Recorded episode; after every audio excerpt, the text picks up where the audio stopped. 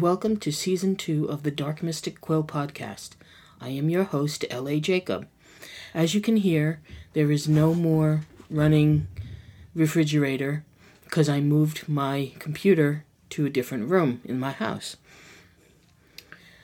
So, it's been quite the hiatus. I do apologize for not getting a podcast up before this, as my life has been thrown into turmoil. If you follow my blog at grimalkin.com, you'll know that I am now on dialysis, a life changing event. I need to go three times a week to get my blood washed.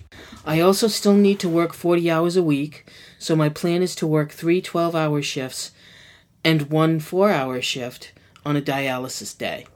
Yes, I'm crazy, but I'm the only breadwinner in my home. My son says I should go do a GoFundMe page, but I'm too proud to do that. Now, this podcast is not about me, but about writing, witchcraft, and woe. On the writing front, I have a new publisher. They're looking for submissions of science fiction and fantasy. They're named Water Dragon Publishing, and you can find them at waterdragonpublishing, all one word, dot com. My new book, Real Magic for Writers, is there. If you're looking for that little bit of oomph to add to your writing, or you need to access that ever elusive muse, then Real Magic for Writers is right up your alley. With instructions for basic spell working if you've never done it before, Real Magic for Writers discusses writing, the muse, and even a little bit of marketing.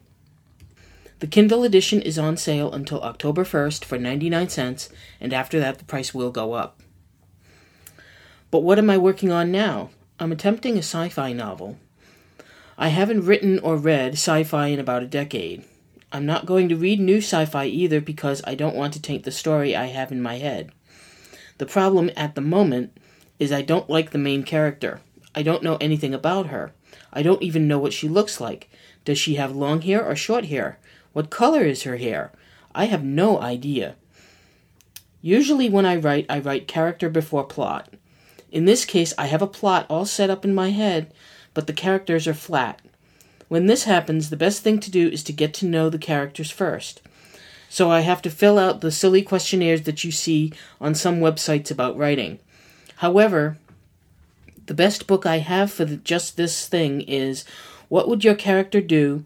Personality Quizzes for Analyzing Your Characters by Eric Maisel, PhD, and Anne Maisel, spelled M A I S E L. They present scenarios and have questions that you answer for your character. At best, it helps me think in more detail of how moral or amoral my character is. I went through most of this book for Grimalkin and found out that although he's questionably moral, he's very protective over what he thinks is his. He has very strong personal values. The character in my newest novel has nothing. She's a name on the page, going through motions, I have no feeling for her. Until she speaks to me, nothing will happen. So I guess I'd better use some spell work. And that's all for now.